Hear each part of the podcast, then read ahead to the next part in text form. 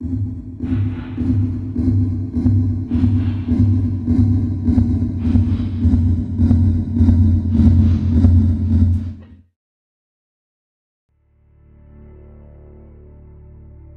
celebrate the 15th anniversary of NASA's Chandra X ray Observatory, we have released four new images of supernova remnants.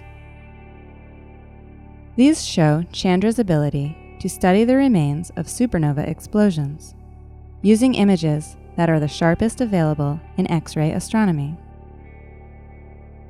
The images of the Tycho and G292.0 plus 1.8 supernova remnants show how Chandra can trace the expanding debris of an exploded star.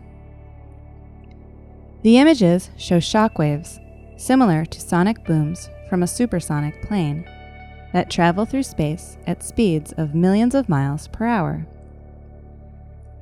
The images of the Crab Nebula and 3C 58 show the effects of very dense, rapidly spinning neutron stars created when a massive star explodes. These neutron stars can create clouds of high energy particles that glow brightly in X rays.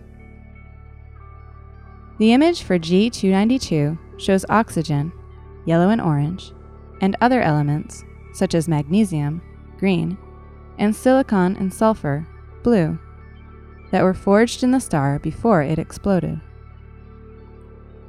For the other images, the lower energy X rays are shown in red and green, and the highest energy X rays are shown in blue.